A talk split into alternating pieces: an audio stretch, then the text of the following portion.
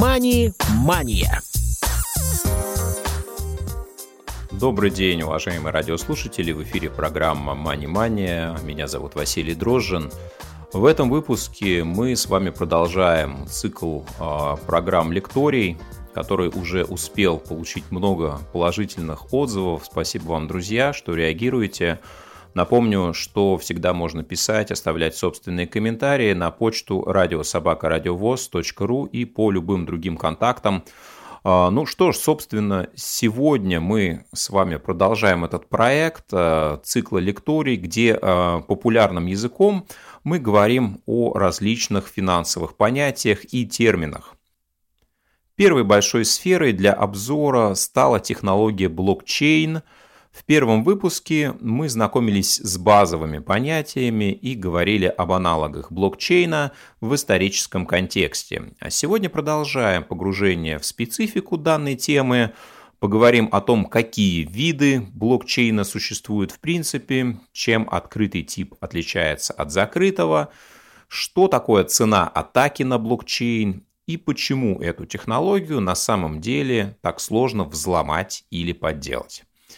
Подготовил и озвучил данный материал для вас председатель Ассоциации участников рынка электронных денег и денежных переводов, главный научный сотрудник лаборатории современных финансовых технологий Санкт-Петербургского государственного университета Виктор Достов. Добрый день. После некоторого перерыва мы продолжаем с вами курс про блокчейн. И, как я уже обещал, мы от блокчейна, сделанного из больших э, каменных монеток, перейдем к блокчейну, сделанному из картонных карточек и скотча. Давайте рассмотрим э, простейшую модель. Пускай мне нужно заключить договор с кем-либо из вас. Например, я буду маленьким магазинчиком, который продает канцелярские изделия, а вы будете поставщиком авторучек. В простейшем случае, для нас привычным, мы берем картонную карточку, лист бумаги, пишем на нем контракт, э, подписываем его с обоих сторон и размещаем его в централизованном хранилище у нотариуса, который будет гарантировать достоверность самого контракта и достоверность подписей. Но мы уже с вами прекрасно знаем, что существует другой децентрализованный подход, принятый, например, на островах Яб, поэтому мы с вами сделаем чуть-чуть по-другому. Давайте представим себе, что вы находитесь э, не отдельно, не вдалеке, а все мы с вами находимся в одном большом помещении. И нас достаточно много, скажем, тысячи человек, еще лучше 10 тысяч человек. Тогда мы поступим по примеру туземцев. Опять-таки я с поставщиком а, подпишу контракт. А после чего я этот контракт размножу в 10 тысячах экземпляров и каждому из участников раздам по копии такого контракта. Абсолютно э, понятно, что э, эти контракты у большинства участников будут лежать э, до того момента, пока, опять-таки, нам с вами не понадобится э, восстановить точное содержание контракта. До того момента, пока между мной и поставщиком или какой-либо третьей стороной не возникнет каких-либо разночтений. Что мы с вами делаем? Опять-таки мы с вами поступаем ровно так же, как туземцы. Мы созываем всех участников нашего картонного блокчейна. Я оглашаю свою версию, поставщик оглашает свою версию. Собственно, потом все достают свои карточки, смотрят на них и голосуют за мою версию или за версию поставщика. Собственно, та версия, которая получит большинство голосов, признается правильной. Здесь мы видим абсолютно все преимущества конструкции, которые придумали тузенцы на островах Яб. Понятно, что кто-то из э, участников нашего блокчейна не придет. Кто-то из участников нашего блокчейна карточку потеряет. Кто-то может э, соврать из вредности или в силу симпатии к одному из э, участников сделки. Но в среднем статистически мы а, легко поверим, что при достаточно большом количестве независимых участников мы всегда будем получать правильный ответ. А мы на самом деле опять-таки а, получили значительную долю информации о блокчейне. То, что я рассказал, составляет, скажем, половину суть блокчейна. И если мы с вами введем определенную терминологию, это соответствие станет еще более прозрачным. Соответственно, карточки называются блоками. А участники блокчейна, которые размещают карточки у себя, называются нодами, то есть узлами. А результат голосования, то есть то, по поводу чего мы все в итоге согласились, называется консенсусом. Эти термины вы найдете практически в любой профессиональной литературе про блокчейн. А, довольно очевидно, что если эта конструкция нам нравится, то моя а, карточка с поставщиком не остается долго в одиночестве. А, другие участники блокчейна тоже начинают размещать контракты, то бишь они тоже выпускают свои карточки, подписывают, делают копии и размещают их в нашем блокчейне. Соответственно, а, такая стопка начинает очень быстро расти, и довольно быстро она приобретает уже очень большие размеры. Если мы возьмем какой-нибудь реальный блокчейн, например, биткоин, в котором имеется условно говоря, миллион активных участников, то за вот эти вот 13 э, лет, пока биткоин существует, э, общий объем вот этих карточек составляет уже э, десятки гигабайт. Это гигантский объем. Соответственно, что мы можем придумать интересного? Давайте мы проговорим очевидное, что, разумеется, в реальной жизни мы не используем картонные карточки, это просто образ. Реально мы используем компьютеры, то есть у каждого участника блокчейна стоит компьютер, на котором работает довольно небольшая программка, которая умеет а, принимать вот эти вот документы. Она умеет их подписывать электронно-цифровыми подписями участников сторон. Она умеет их рассылать другим участникам. Она умеет принимать э, эти файлики на хранение. И она имеет э, возможность в случае необходимости по запросу голосовать за содержание карточки. Таким образом, это просто нолики и единички. И, как всегда, когда мы имеем дело с ноликами и единичками, мы на самом деле очень гибки. Мы можем э, придумать самые разнообразные алгоритмы голосования. Ключевой идеей в реальных блокчейнах является разделение на открытые и закрытые блокчейны. В открытый блокчейн берут всех. Вот, предположим, вы сегодня прослушали лекцию, эта идея вам понравилась, мы созываем э, всех наших знакомых, друзей, мы размещаем объявления в интернете, мы вешаем объявления на улице. Приходите, пожалуйста, с завтрашнего дня мы запускаем блокчейн, и вы можете хранить в нем э, любые значимые документы. При этом мы не спрашиваем ни паспорта, ничего, мы абсолютно ничего не знаем об участниках, мы не интересуемся их репутацией, добросовестностью, честностью. Нам важно набрать э, большое количество участников в надежде, что кто-то из них будет участвовать в этом процессе на протяжении достаточно долгого времени. Так работают, э, по сути дела, все криптовалюты, то есть и эфир, и биткоин, и многое другое э, из тех, в общем, тысяч криптовалют, которые были запущены за последние годы, э, принимает все всех. Вы можете э, пойти на сайт, скачать кошелек биткоина, собственно, скачать себе базу данных транзакций, и никто у вас не спросит никаких рекомендаций или идентификаторов. Есть противоположный подход. Он обычно применяется в корпорациях, когда блокчейн является закрытым. Например, представим себе, что блокчейн у нас запускает Сбербанк. Им очень интересно иметь вот такую вот систему, потому что они понимают, что она сверхнадежная, информация дублируется на множестве узлов, и вообще это очень многообещающе. Тогда узлы, собственно, размещаются в головном офисе, в филиалах. Э, этих узлов, э, собственно, сотни. Но каждый узел идентифицирован. И случайных участников в этот блокчейн не берут. Если мы с вами придем в Сбербанк и скажем, что мы хотим принимать участие в блокчейне, нам вежливо откажут. А, соответственно, как я уже сказал, я повторюсь, для таких массовых блокчейнов обычно характерна открытость, для корпоративных характерна закрытость.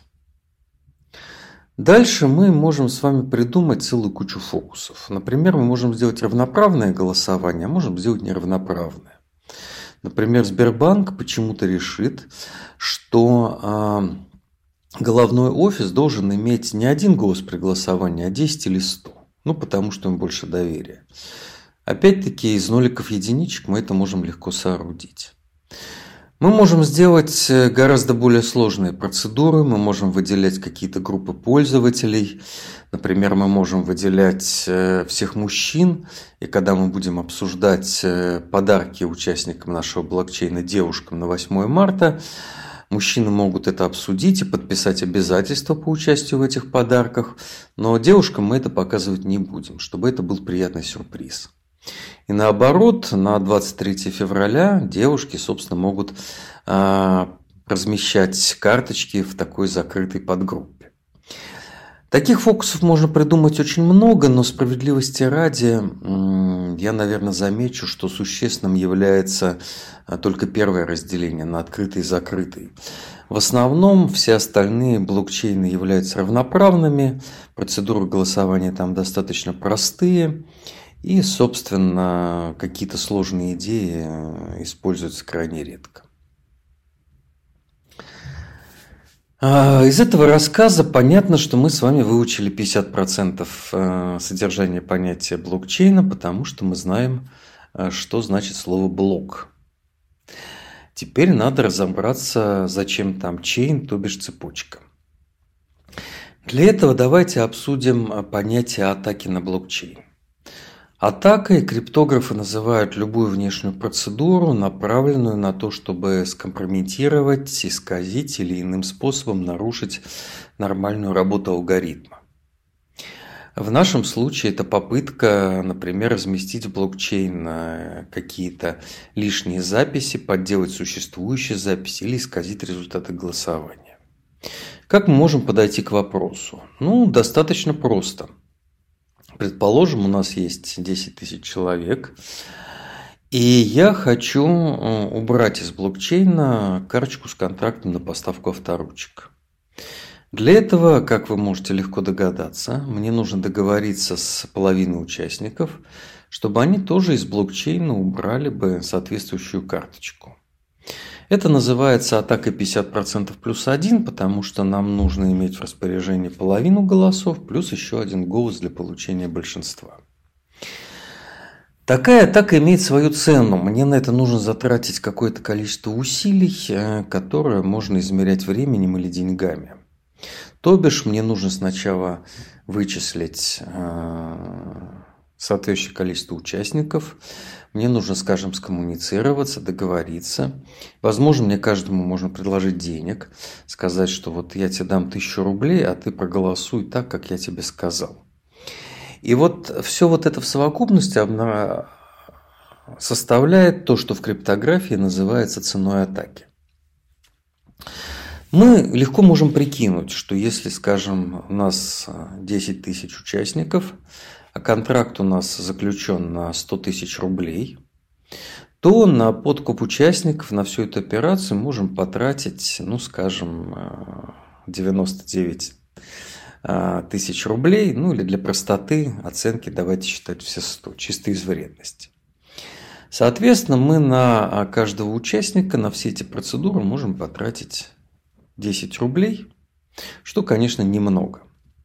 Если блокчейн большой, опять-таки, если там миллион участников, и нам нужно подкупить 500 тысяч участников, то даже при цене атаки в 10 рублей мы получаем э, общую суммарную цену атаки порядка 500 тысяч помножить на 10 рублей, то есть э, порядка 5 миллионов. То есть это делает э, атаки экономически невыгодными. И, конечно, реальная цена, она гораздо больше. Потому что если мы возьмем большой реальный блокчейн, нам нужно или искать этих пользователей, которые разбросаны по всему свету неизвестно где, и с ними как-то коммуницировать, или нам нужно осуществлять какие-то атаки на их компьютеры, пытаясь взять компьютер под контроль. То бишь это очень дорогая процедура.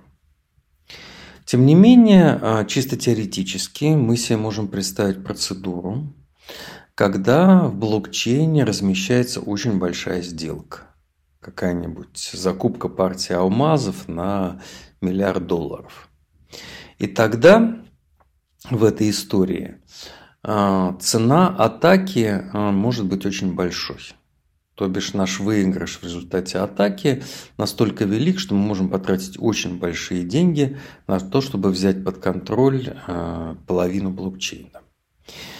Для этого в блокчейне используется еще один фокус, который мы с вами проделаем при помощи волшебного скотча. Что мы с вами сделаем? Мы не будем складывать карточки в стопочки. Мы будем их склеивать в ленточку. То бишь сначала в блокчейне у нас размещается первая карточка, потом мы размещаем в блокчейне вторую карточку, и при помощи специального волшебного скотча, выданного каждому из участников, мы первую карточку приклеим к второй. Дальше мы к второй карточке приклеиваем третью, так далее и тому подобное. У нас образуется цепочка из миллионов карточек, надежно склеенная таким волшебным скотчем, который нельзя разорвать. Иными словами, карточка из блокчейна не вынимается. Блокчейн мы можем менять только целиком. И теперь, если я к вам прихожу и говорю, вот э, я бы хотел атаковать соответствующую карточку, готов за это заплатить там, тысячу рублей или 10 тысяч рублей, э, вы мне можете резонно ответить, что да, если бы речь шла об одной карточке, я бы, возможно, поступился бы за 10 тысяч рублей своей совестью. Но здесь у меня возникают две трудности. Я не могу ради тебя эту карточку отдельно вынуть. Мне нужно а, переклеивать, переписывать, склеивать заново всю цепочку.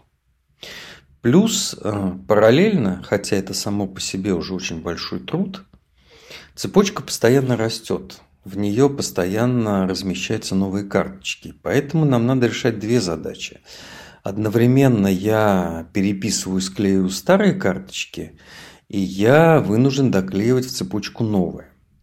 А вот эта задача уже требует каких-то абсолютно немыслимых э, трудозатрат, ресурсов и скорости обработки, которую я, к сожалению, э, для себя э, достигнуть не могу. Поэтому при всем желании не за 500 рублей, не за 1000, не за 10 тысяч, не за 20 я эту операцию проделать не могу. Таким образом, вот это вот склеивание карточек в цепочку, оно дополнительно усложняет э, любые манипуляции с блокчейном.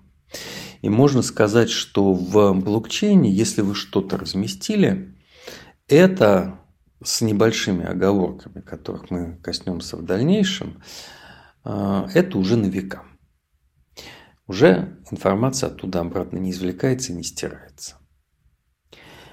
Это очень принципиальный момент, соответственно, но а, нам а, надо понять идеологию, потому что, как я уже сказал, блокчейн – это нулики и единички, и никаких карточек и скотча у вас в компьютере нет. Как вы склеиваете карточки? Это довольно сложный вопрос, и мы тоже будем к нему подбираться по кусочкам. Для начала представьте себе, что у вас есть э, маленький фотоаппаратик или маленький ксерокс, который делает очень хорошие отпечатки карточек или фотографий. Значит, дальше мы каждую карточку будем делать из двух половинок. Давайте представим себе лист бумаги или карточку, разделенную пополам. Значит, э, первая половина пока верхняя остается пустой, а на нижней половине у нас, собственно, размещается вся значимая информация. Контракты, подписи, даты и так далее и тому подобное. Вот представь себе такую карточку. Это будет карточка номер один, самая первая карточка в нашем блокчейне. И мы ее размещаем э, среди наших участников. Дальше происходит следующее. Мы берем вторую карточку, а, соответственно, пишем на ней тоже какой-то контракт. Но перед тем, как ее размещать в цепочке, мы проделаем следующий фокус. Мы берем первую карточку, которая у нас лежит, делаем с нее крохотную копию. И эту копию размещаем в верхнюю половину второй карточки. Таким образом, у нас на второй карточке в нижней половине находится ее индивидуальное содержимое. Там какой-нибудь контракт на поставку стирательных резинок. А в верхней половине находится копия э, первой карточки. Вы, наверное, уже догадались, к чему я клоню. Теперь, если мы будем ходить голосовать, при голосовании э, нас попросят э, доказать, что у нас цепочка является цельной, что у нас э, фотография на второй карточке совпадает с первой карточкой, при попытках подделать цепочку мы должны будем менять и вторую карточку, и первую карточку. Дальше мы проделаем ровно такой же трюк, когда у нас в цепочке появится третья карточка. Мы фотографируем вторую и размещаем ее на верхней половине а, третьей карточки. При этом вы четко понимаете, что на а, этой фотографии второй карточки в том числе будет видна и первая карточка, потому что, собственно, она там была. А, и теперь, если вы хотите подделать какую-то карточку в цепочке, вам нужно подделать и все последующие, потому что образ первой карточки находится и на второй карточке крупно, и на третьей помельче, и на четвертой еще мельче и так далее. Таким образом мы получаем нечто такого вроде какого-то волшебного фрактала, где на каждой, на каждой карточке в цепочке есть следы от всех предыдущих карточек. И как только мы заменяем любую карточку в цепочке, то мы неизбежно должны поменять все последующие. Иначе эта цепочка будет неконсистентной, это будет легко видно, и эта цепочка к голосованию приниматься не будет. Собственно, э, теперь мы с вами понимаем э, два основных положения про блокчейн. Это распределенное размещение карточек, связанных в цепочке.